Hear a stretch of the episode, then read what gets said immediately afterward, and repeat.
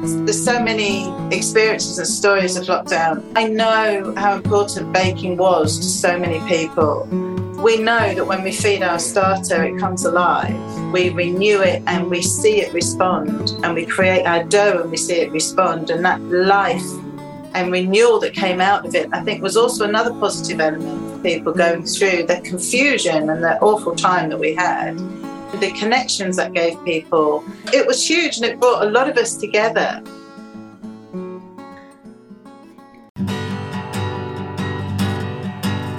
This is the Sourdough Podcast, the show about the innovators, leaders, and creative trailblazers in our sourdough community and the stories behind the bread. On this episode of the Sourdough Podcast, I talk with sourdough sage Elaine Boddy about her recently released cookbook, The Sourdough Whisperer. We discuss how her childhood in the Middle East later inspired her to explore cooking, baking, and blogging. She talks about writing a sourdough cookbook during lockdown, breaking all the rules of sourdough, and shares the advice she wishes she had as a new baker, and much, much more. No supporter shout-outs this episode, but if you'd like a shout-out on the podcast, head over to the sourdough podcast dot com and click on the support button in the top right-hand corner. With your donation in any amount, not only will you be helping make the next episode of your favorite podcast possible, you'll get a shout-out on the air for you and your bakery. So head over to our website now, and thanks for supporting the podcast. After this episode, be sure to head over to the sourdough podcast dot com where you'll find an exclusive sourdough recipe from Elaine, as well as a link to bonus recipes from her new book, The Sourdough Whisperer. And now, here's my interview with Elaine Boddy. My guest today is Elaine Boddy. Elaine is the founder of the Food Bod sourdough blog and author of Whole Grain Sourdough at Home. Elaine is well known in our Instagram community for being a generous and abundant source of sourdough wisdom and has inspired countless new bakers on their sourdough journeys. She joins me today to talk about her latest book, The Sourdough Whisperer, The Secrets to No-Fail Baking with Epic Results, which was released in February. Elaine, welcome to the podcast. Hi, Mike. Thank you very much for having me. Well, I'm so excited to have you on. We haven't actually met online before, but uh, your reputation precedes you, and you know you've been uh, requested several times uh, as a guest. So I know lots of people will be excited to hear this episode. Oh, thank you.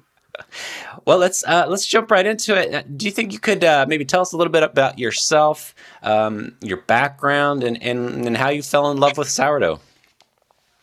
Um, well, the most important thing is um, I'm a wife and mum, uh, fifty-one just. I have a twenty-year-old son um, and a dog, Bob, who appears in everything. Um, and the sourdough thing for me, um, it just occurred. You know, it's it's I think it's such a magical thing, isn't it? I don't know if anybody actually ever had it as a, a plan, but I started uh, a food blog. In two thousand thirteen, I was at home full-time, and I wanted to chart the food that I was making. I had decided to teach myself my favourite foods. I had lived in the Middle East as a child, and my favourite food is Lebanese. Okay. And I'm vegetarian, and I wanted to start charting the things I made. So I set up this food blog, which I happen to call Food Bod because of my surname. Um, I just put that together right now. Yeah, and that's that's where it comes from. Um, and I hadn't, I had no knowledge of what the blog world or community was like. And suddenly, you enter this whole wonderful community of home cooks and people sharing and posting and encouraging, and and suddenly I'm in this whole world. And because of the food that I was making and liking, you end up with people with similar tastes and people trying things at home. And um, I, some people I got to meet in person. I mean, even from that day, some of my best friends, people I talked to and conversed with all day, every day, are because of that blog, because of that food blog. Mm-hmm. Um, and amongst our food community was... Um, an amazing lady called Celia in Australia who started to make sourdough. And she was sharing what she was doing on her blog. And uh, I think you may have already heard about her before from Emily. I, yes, I was just saying, I think I, I've heard yeah. her uh, she's prolific, it sounds like, in, in sharing her yeah. sourdough across the world. But she was making this this bread and this thing that was going on, and I'd never even heard of it. And um, she decided to dry out a lot of starter and send it with some instructions around the world. And um, she sent some to a lady in London called Selma, who was a lady, another lady in Blog World that I knew. So Celia's um, Celia's starter was called Priscilla, and from Australia. And mm. then she sent it to Selma. Selma revived hers and started baking some. And uh, she decided that I should make this. She said, "You should be doing this. You should be. You should be trying to make this." And I honestly, I tried. I had discovered through my food blog that I had a certain fearlessness in the kitchen I didn't know. I wasn't one of these people that learnt to cook or bake at their mother's arm. You know, I, I didn't have that. Okay.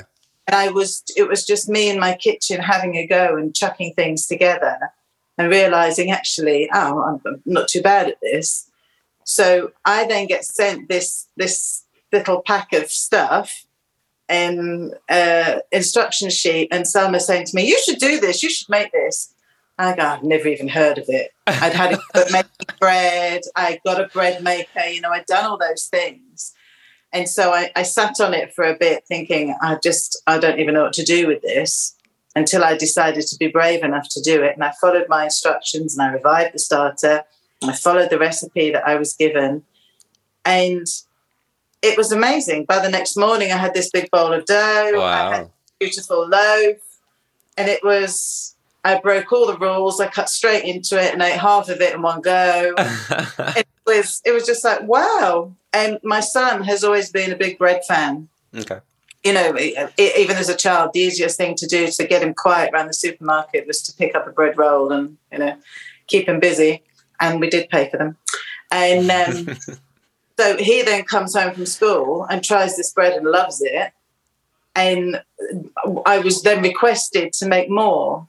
So I did what everyone does, really. And I started to read different things. I started to see what people are doing on their blogs. I tried different things. I made a few house bricks. I made, you know, made a few hockey pucks. I did all of that. Well, your first one, if if I saw the that picture, that was the right picture, was a, a knockout of a first loaf. I mean, and it was amazing. And I didn't have any of the things, you know, I didn't have, you know, the banneton or any of those things. I just, you know, just had, I didn't even know what bread flour was. I just went to the supermarket and picked up a packet. Um, and it kind of went from there. And it was really only because I'd had Instagram already and I was sharing my vegetarian food. And then I started to share bits of bread that I was making. And really, it, it kind of grew from there. Just, and when I look back at some of the breads, I know that now some people would look at it and go, mm, that's a fail. Whereas I actually, I firstly don't even believe in the word where sourdough is concerned. Mm-hmm. I think it's wholly unnecessary. But actually, even if it was a flat, wide loaf, I loved it. I was so yeah. proud of it. Uh-huh. And it all got eaten. So really, it just came from that. It was from that journey of coming from Australia then to London and then to me, and having made the starter from the dried packet, I then made endless starters, you know, and had bowls and bowls of stuff in the fridge until Selma made the point that, you know, if you have ten starters, that's a lot of flour to keep them going. Yeah. And then start to, okay, this is very true. But you know, it meant that I was experimenting and having fun with it. So yeah. really just came from that, really, a complete accident. I think it's so cool that one woman has uh, inspired two guests of mine who went on to write books and inspire yes. countless hundreds and thousands of people. It's just, uh, it's so cool how our uh, sourdough community works like that. Um, it was interesting to me that you said you didn't have any uh, background with baking, really. You didn't really grow up baking bread or even knowing what sourdough was. I, I, one of my questions was, um, you know, for me, when I got started, I also didn't have much experience at all baking. Um, however, sourdough has this, like a certain connotation here in California, you know, with like San Francisco. And, and so that was all these, you know, ideas came up in my mind when I started baking. What's what was sourdough? What's sourdough culture like uh, where you live in England? Um, how did that? You know, what did you think of when you thought about sourdough um, with your background? The thing is, I didn't. Honestly, I'd never heard of it. It was only for seeing it on the blog. So I travelled a lot in my childhood and lived in different places. So I ended up in the Middle East, in Dubai, before no one had ever heard of it in my teens. Um, and, you know, there there's a lot of flatbreads, a lot of unleavened breads. Mm-hmm. Um, and then ending up here, I live in the middle of the countryside, right in the middle of England. Mm-hmm. Um, and I think, yes, if you'd gone into London or you'd gone into a bigger city, maybe people are more aware of it. They are now, now that sourdough has become so huge. But back at that point, not really. Mm-hmm. It was only from seeing what people were doing online. So honestly, the whole uh, connection, the San Francisco link, all of that, I had no idea about. Honestly, wow. I, blank, I, so a blank, it, about as a blank slate as you can, can be, I guess. Yeah, totally. Yeah, yeah. Completely. Oh, that's so cool. Well, so this is, uh, Elaine, this is your second book. Um, mm-hmm. You, you know, and as we, I think we all understand, it, there's a, a, a couple years, sometimes several years it could take to write a book. I was curious about your process of writing this book, how it, how it came about, and, and obviously at what point, you know, COVID came into play when you were writing this book, and, and if that, you know, affected your uh, writing of the of this uh, book in any way.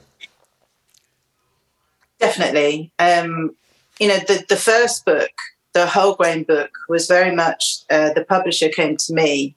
I had been playing with different flours and things and showing what I was doing online, um, and it fulfilled what they wanted, what they were looking for with a whole grain sourdough book. Um Again, because I was just playing around with all those flours and grains in my kitchen. And with the second one, this one was more my proposition. And it was directly as a result of all the questions I've ever been asked. Um, and if you take COVID and lockdown into that as well, you know, lockdown, especially the first one, was the busiest time of my entire life. I'm sure. It, it just uh, the, the the number of questions, um, the the comments, the posts, all day, every day. There would be messages, emails, because so many people were doing it. But the beauty of all that, and you know, the community that I had, the community on Facebook and Instagram, everywhere, means that I knew what people wanted to know. Mm-hmm. So actually, I was basing the information I wanted to share on what I was being asked. So when it comes to actually writing a book, for me, I tend to write as I speak. So actually a lot of it, a lot of the book was written with me talking into my phone as I was walking my dog. Wow. So dictating it onto notes and then coming home and reading through it and needing to fix it because it never seemed to want to pick up sourdough. It always turned it into something else. Um But because I would have, my brain never really stops, I'm that type, but because I would have so much going through my head, and especially when you're doing something like walking the dog in an open space, just in a mindful kind of zone, I could just download what was in my head. So it was very much that, you know, knowing what people wanted to know. I think because I have now conversed with people pretty much in every country, mm. and know what the questions are, I know what the the struggles can be, um, you know, I know what's coming. I can see what's coming from a message that someone sends me or a photo they send me. You know, I can, I find it amazing that I can be shown a photo, of, you know, a bowl of gloop and I can tell you what's going on with it. Yeah. Or someone can send me a photo of their bread and I can tell them what's happened to it, which amazes me. But so the, the process of, of writing it really was, the, it was responding. Mm. Well, and, that, know, people, and that makes uh, so much sense to me going through your book it, and, and it, talk, hearing you say it's it's it's like a conversation. It kind of reads like a conversation with somebody on Instagram or somebody you're, you're following along and you can see their progress and you're like, in, it, that's how your book reads to me, as if you're just having a chat with somebody and saying, all right, well, here's the next step. Here's something to think about. Yeah, very natural. Perfect. You know, that's all that I would ever want it to be. Um, so that, you know, someone in their kitchen can pick it up and feel like I'm talking to them, mm-hmm. you know, and that I am there answering. And people often say, you know, you've answered the questions I didn't even know I had. And therefore, to me, then I've done the right thing. Yeah. So, yeah. Yeah. So, so COVID, you know, there was, yeah, that explosion of uh, interest right around the time you're writing this book. So I imagine you had a lot of content you easily available, a lot of uh, questions to answer. And yeah. yeah. And, and I mean, I was lucky that I had flour because yeah. there was that. Because, you know, we were doing, we were shooting the photos, um, you know, like into the third kind of lockdown we had here, I think it was, you know, and flour was a big issue for people. Mm. Um, so, yeah, it was, you know, lockdown, there's, there's so many experiences and stories of lockdown. And, you know, I know how important baking was to so many people. And, it's, you know, sourdough in particular, there's, we know that when we feed our starter, it comes alive. We know that we renew it and we see it respond, and we create our dough and we see it respond. And that life and renewal that came out of it, I think, was also another positive element for people mm. going through the confusion and the awful time that we had. Um, but also then the connections that gave people, the, the WhatsApp groups people created, the family sharing, you know, the It, it was such a massive thing. I know it was, you know, it was like the banana bread situation. It was a, a, a thing for people to knock. For some people, it was like, oh, did you do the sourdough thing? Or, you know, yeah. actually, for the people that were involved in it, yeah. it was it was huge, and it brought a lot of us together. Mm-hmm. And actually, I asked, I have a very tight community in my Facebook group, and I asked some of them to write their stories for me, their stories of lockdown and sourdough, mm. um, which I've got on my website. It's because they're there was such a connection, people yeah. baking for others, people sharing with others, you know, just amazing. You know, yeah. this thing, this this non-cult cult that we're in. You know, yeah. yeah. No, I mean, it's, I was just I was just thinking about that, the timing of it. It's such a, it was such a unique and, and special time to be writing a, a sourdough book, um, especially being someone like yourself who's so connected to the sourdough community, so... You you were the person to write it, I'm, and I'm glad you did. Um, so I, I just wanted to jump into the book now, and, and just there was, you know, talk about some of the things I thought were, were great, and and uh, a couple of the sections, and I, th- I got a couple of listener questions. Um, but we've already kind of touched on some of the things, but one of the things I really appreciated from your book were all of the F A Qs, frequently asked questions. I mean, yeah. there's just so many in there. I mean, they're, they're so great for troubleshooting, um, you know, figuring out what went wrong along the way. And, you know, I remember scanning books when I was a beginner looking for a section like that, you know, where it's like, okay, I, I followed the steps. This, this is something that came up that I wasn't expecting. And just, you know, scouring the book, looking for like, okay, this happened. Here's a possible, re- you know, so, so I just remember remembering that, that stage of, of learning and like wishing for more, you know, a selection just like this. Um, and as you, as you mentioned, you get the same question a lot. And so it's, it's really helpful. Yeah. Thank you. Uh, yeah. Uh, another part of it was, um, very easy to read um, and easy to follow. And again, that was your intention from the beginning.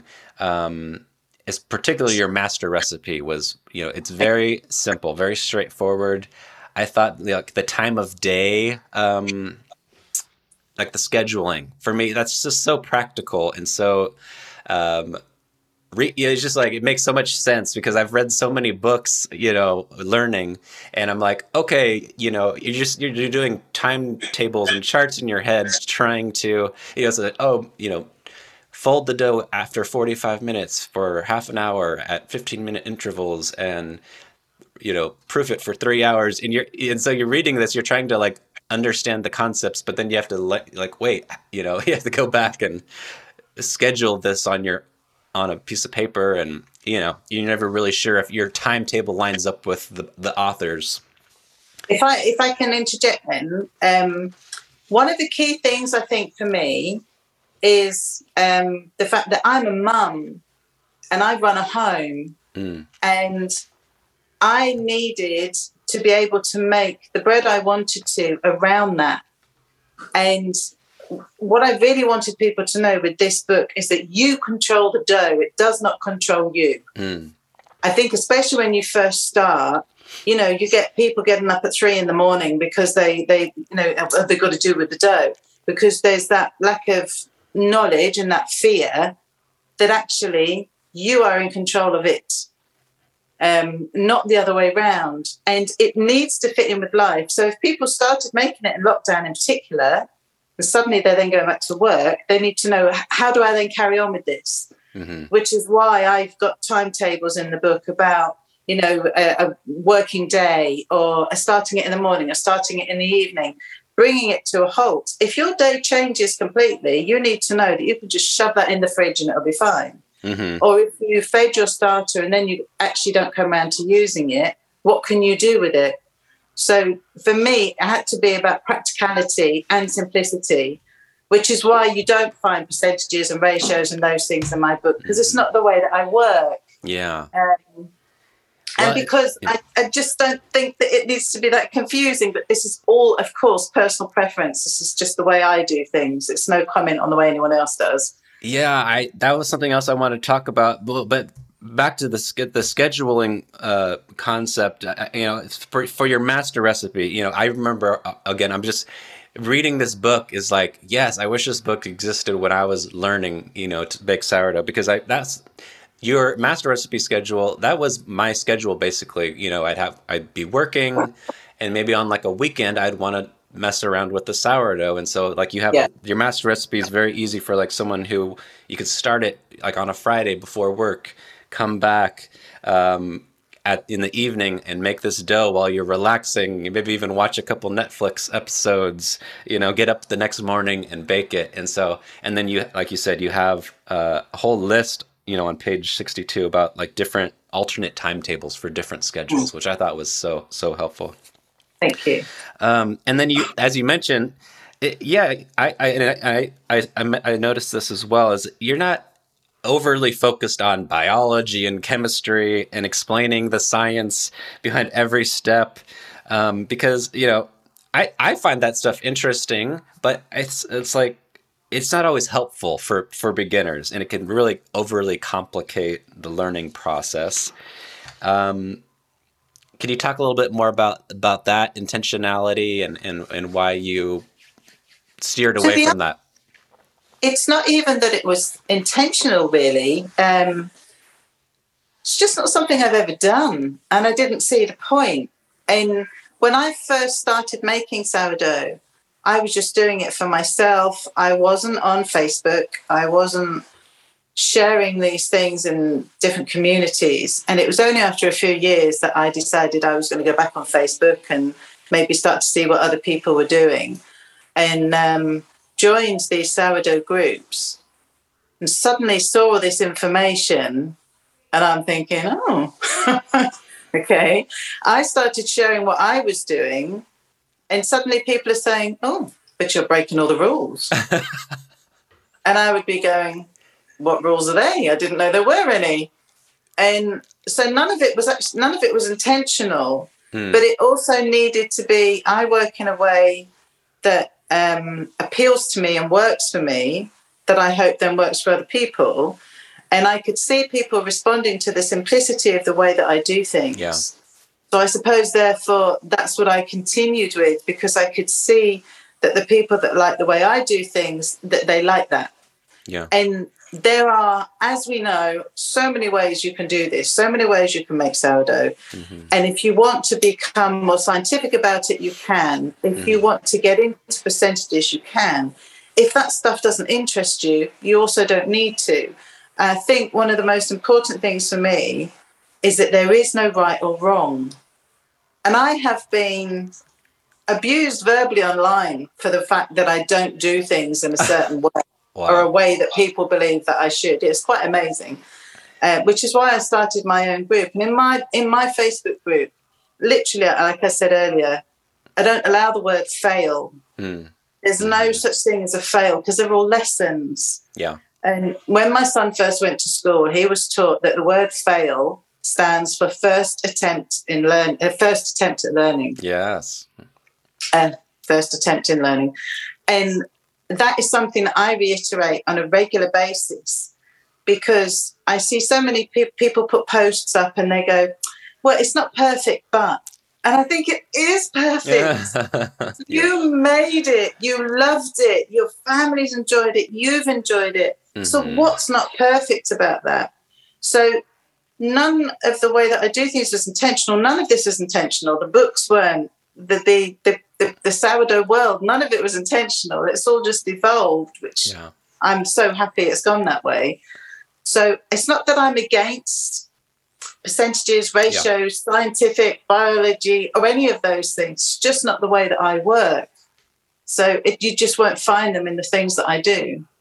Yeah, yeah. And that's and that's what I love about sourdough is it it's, you know, there's different paths for different people. And like some people are way into the uh, analysis and the charts and the science and, you know, the math and, you know, and that's, you know, baker's percentages. I remember like, you know, which you don't really go into at all or use uh, in your book, but, you know, you, it's, there's a learning curve there. And, and a lot of, yeah. some of these books like have whole chapters on learning baker's percentages and explaining them. And it's just very easy to pick up your book and just start baking. And that's, it's, um, I think that's a, a great approach that I think a lot of people will find helpful.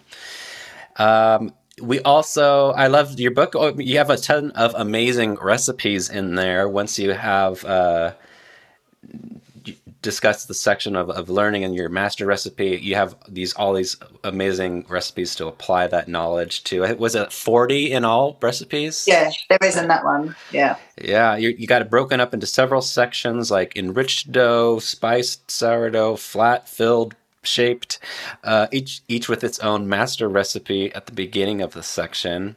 Um, Can you talk a little bit about the recipes real quick? How, how did you decide which ones you wanted? And uh, was there like a certain process for like researching your, your recipes?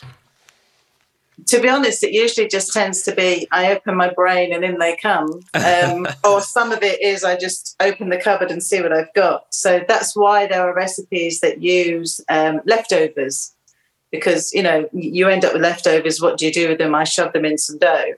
Or behind me is a big spice cupboard, just one of my other loves, you know, throw them in some dough and see what happens.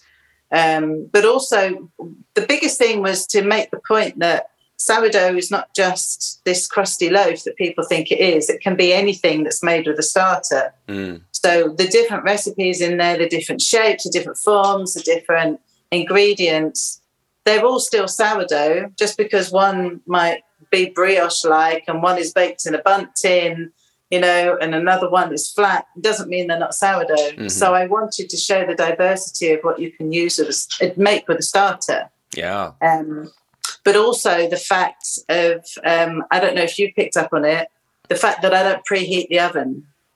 I saw that. It was one, you, you explained that, that you, if you want to preheat it, here's one way to do it. If you're not going to preheat it, I was like, wow, I've, I've, I think I tried it once a long time ago. Um, but yeah, it's a, that's a very interesting approach, and it, it and, again and it simplifies it to a certain extent.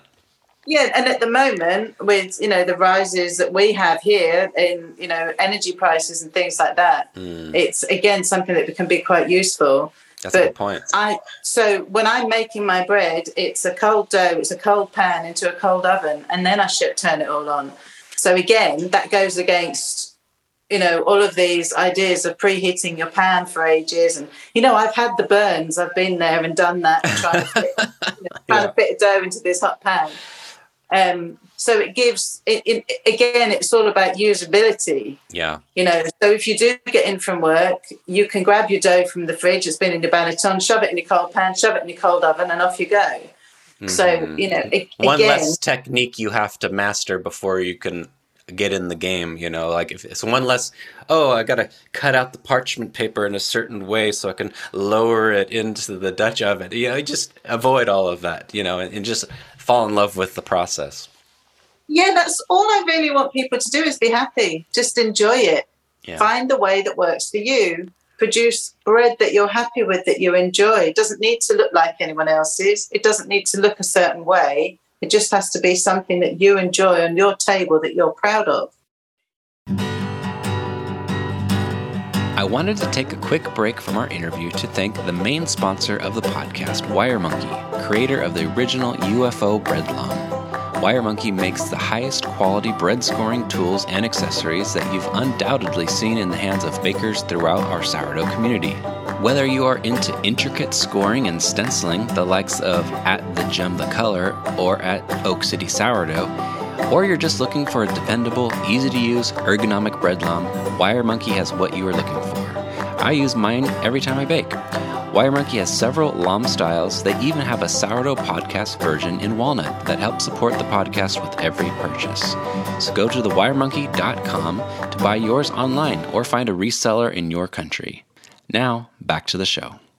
One recipe that stood out to me that I really want to try is the apricot and almond babka. I, it looks so delicious. I have yet to try babka. I see it all over the place. Um, I've, I haven't attempted it yet, but this uh, version to me sounds delicious. There's, I mean, I grew up on an apricot orchard here in Central oh. California, I st- and I still live in the same area, and uh, almonds are, are like our number one product in yeah. my part of the, the state. And so we got, apr- I got a little apricot tree in front. And so like, I'm like, all right, I'm going to make, I'm going to make a, an attempt at babka. So I'm glad I, I found amazing. Then and you need to tag me if you do. Yeah. Yeah. Yeah.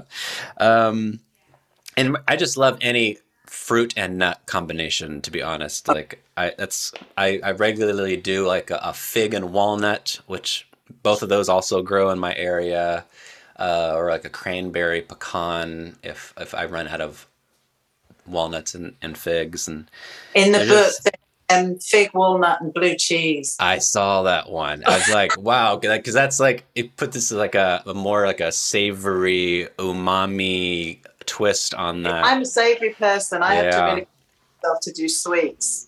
So for me, if I'm if I've got a sweet element like the fruit, I want cheese with it. Mm. So that's why you'll see like a fruity loaf, but I will be serving it with cheese. Oh yeah.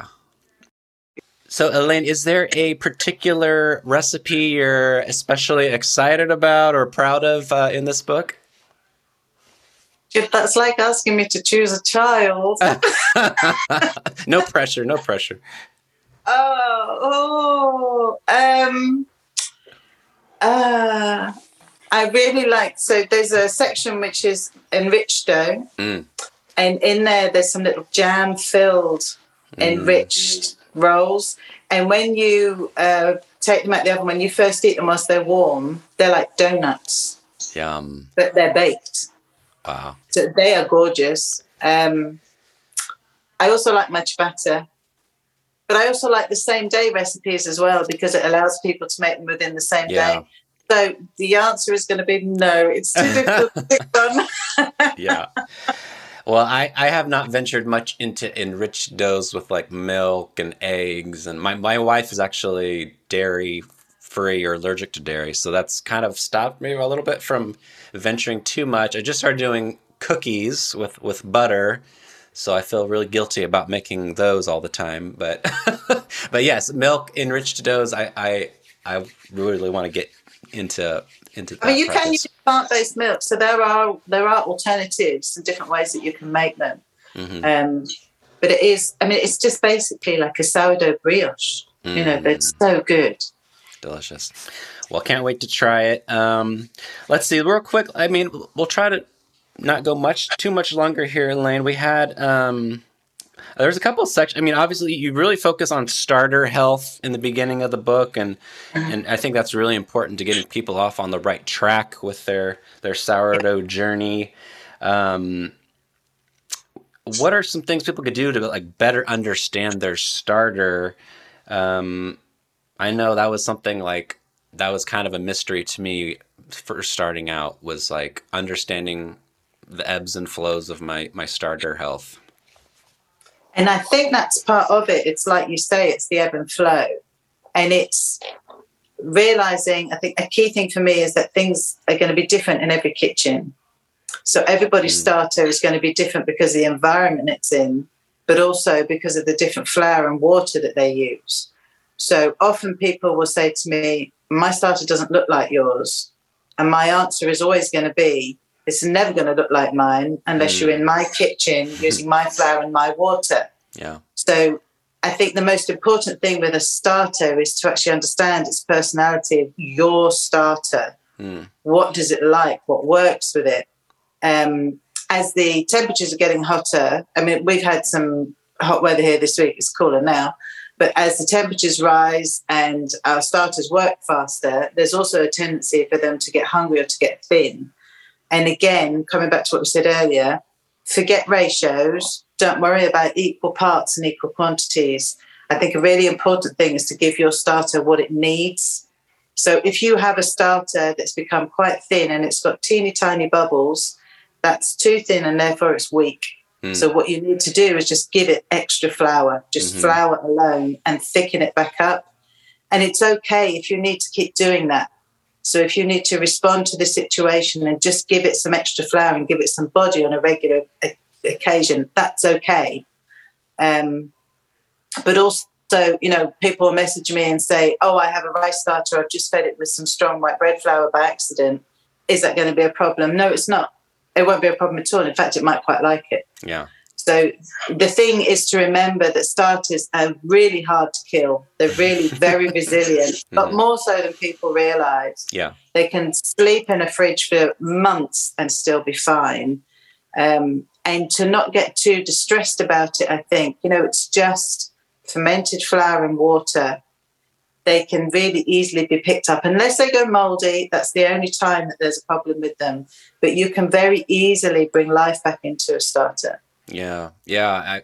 I I remember having a conversation with my my first guest, Crystal um, White, down here in San Diego. She was t- we were talking about sourdough, and she's like, oh, have you experimented with like feeding your starter twice before a bake?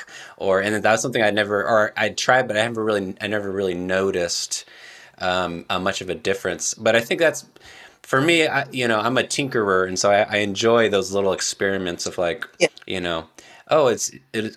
What happens if I do feed it twice before a bake, or or if I, uh, you know, lower the, the percentage of of water um, first, you know, or stuff like that. So I, I always found that helpful too. Is just, you know, obviously experimenting, uh, trying different things out with your starter, seeing what it likes, what it doesn't like, you know. And I think, you know, that's part of the fun for me. Mm. Is, you know, hence feeding starters with different flours, but also different liquids. Um, and, you know, I remember putting some yogurt in a starter just to see what it would do. I think I would never, ever adulterate my main starter, my star. Yeah. I think, you know, portion out a little bit and play with it and yeah. see what a different flour does, see what a different liquid might do. You know, I put bee pollen in my starter and it w- was amazing. Oh. It, just because you never know what you might create. But it's that fact of, again, there's no right or wrong. It's just experimenting. And you might find a new favourite if that's what you do. Mm-hmm. Um, oh, I think it's great fun just to open a packet of flour and see what it's going to do. Because one of the biggest lessons I think we learn is flour is just not, is not just flour. There are so many variables when it mm. comes to flour, the mm. way that they behave, in our starters, in our doughs. So you can create so many things just with this new bag of flour with a different name on. Mm-hmm. You never know what the outcome's going to be, which I think is great fun. Yeah, yeah. Um, another uh, kind of a new beginner concept that you I addressed, I th- thought, well, was, you know, uh, I think, you know, this is something I still find challenging, is diagnosing problems with your dough as they come up, as you're learning. You know, I've I've baked thousands of loaves of bread, and you you would think I would have by now have a solid understanding of every symptom for every issue that, that pops up, but you're, you, there's always something with sourdough that keeps you on your toes. Um, when I when I think of major concepts that many new bakers commonly have problems with, um, it's the concept of proofing, you know, and just like fermentation, proper fermentation. Why do you think that's such a uh, challenging uh, issue, a stumbling block for so many new bakers? I think because when you make, um, not everybody has made standard bread, but if you come from making bread with yeast, a standard yeasted loaf, it can be proved and done in one to two hours. You come to sourdough and we have a much longer proving period. Mm.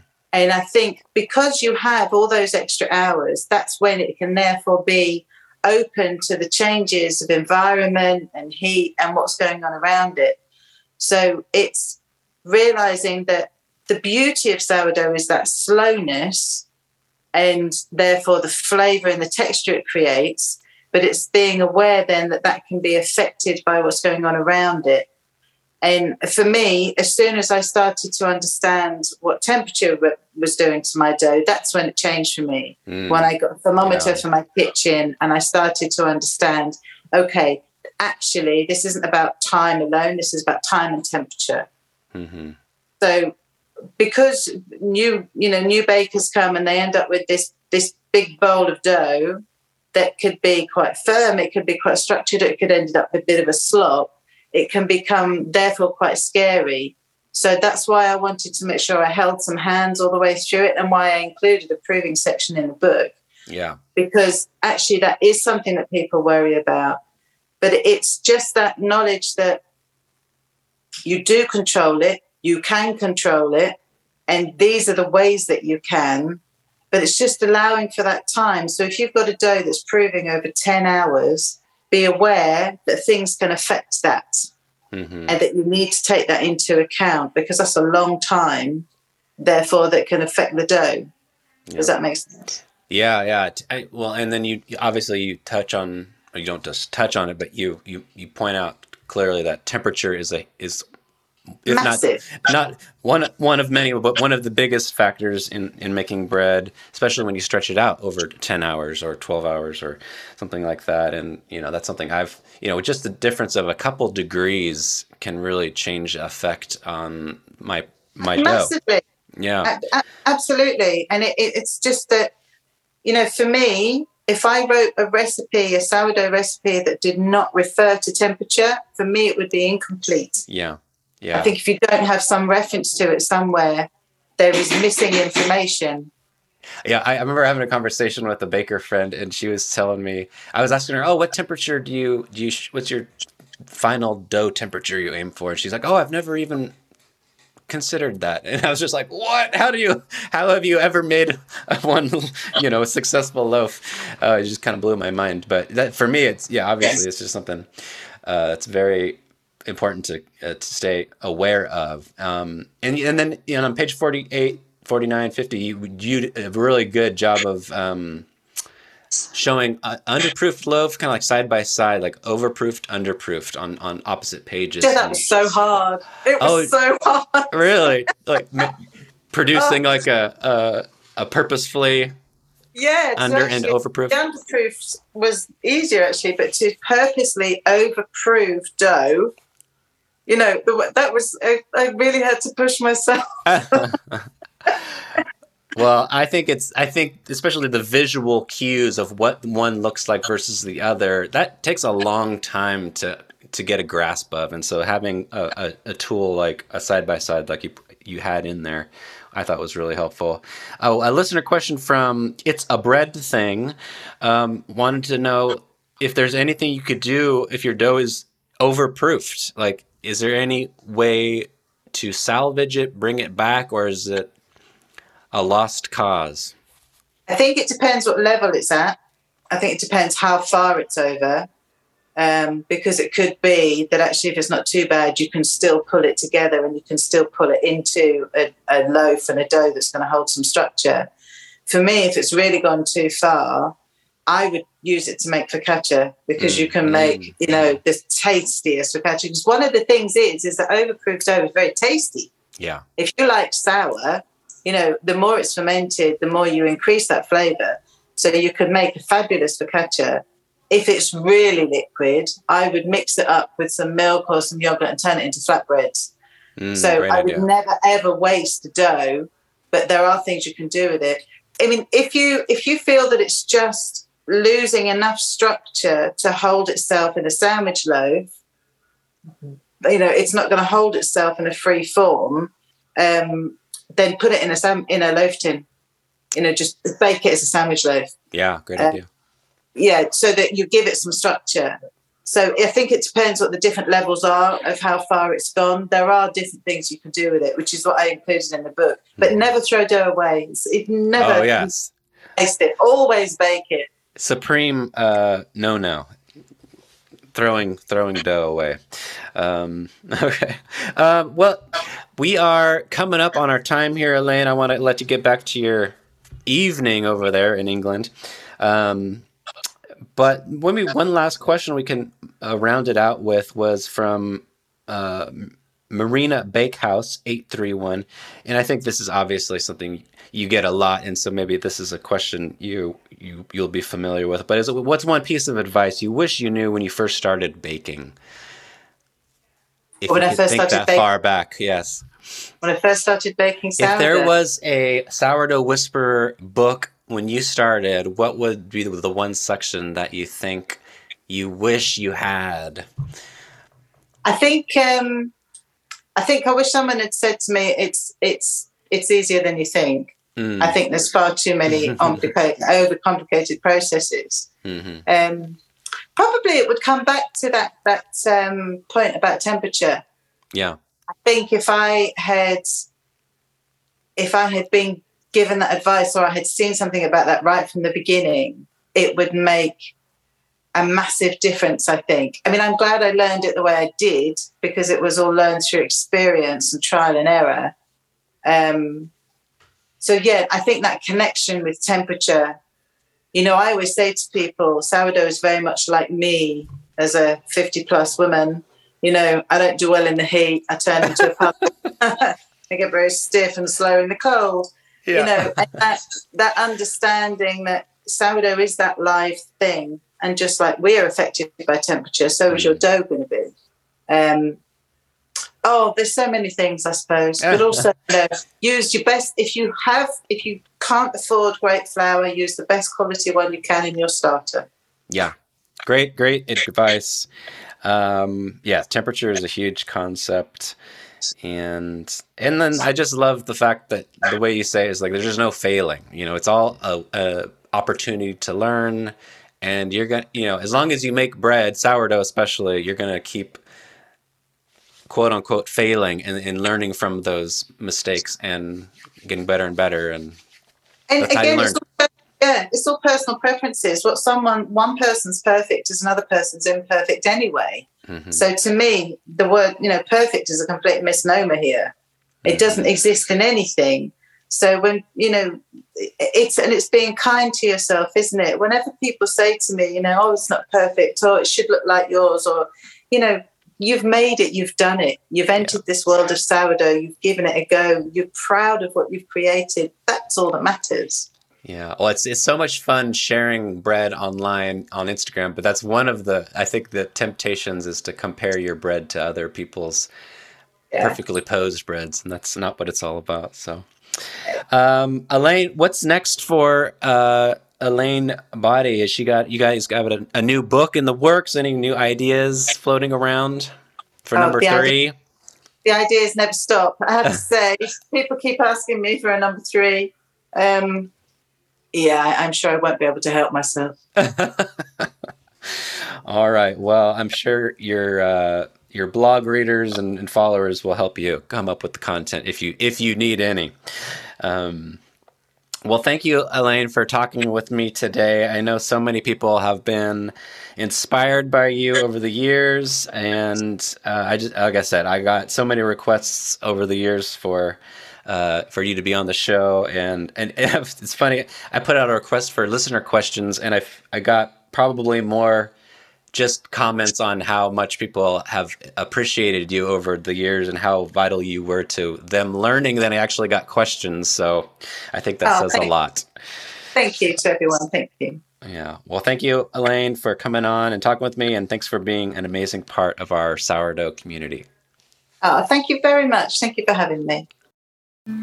Thanks for listening. The Sourdough Podcast is produced by Michael Hilburn and edited by Caleb Sexton. All music is by Weston Perry. Thanks again to our main sponsor of this episode, Tyler at the Wire Monkey Shop. You can find music and products by clicking on links in the show notes of this episode. And be sure to head over to the sourdough podcast dot com where you can find exclusive recipes from our guests as well as cookbook and gear recommendations, previous episodes, and more. If you want to help spread the word, please give us a five-star rating and review on Apple Podcasts, and be sure to tell a couple bread friends. You can also support the podcast by purchasing a Sourdough Podcast t-shirt, coffee mug, or U F O lom at the sourdough podcast dot com backslash shop. Thanks, and we'll see you again next time.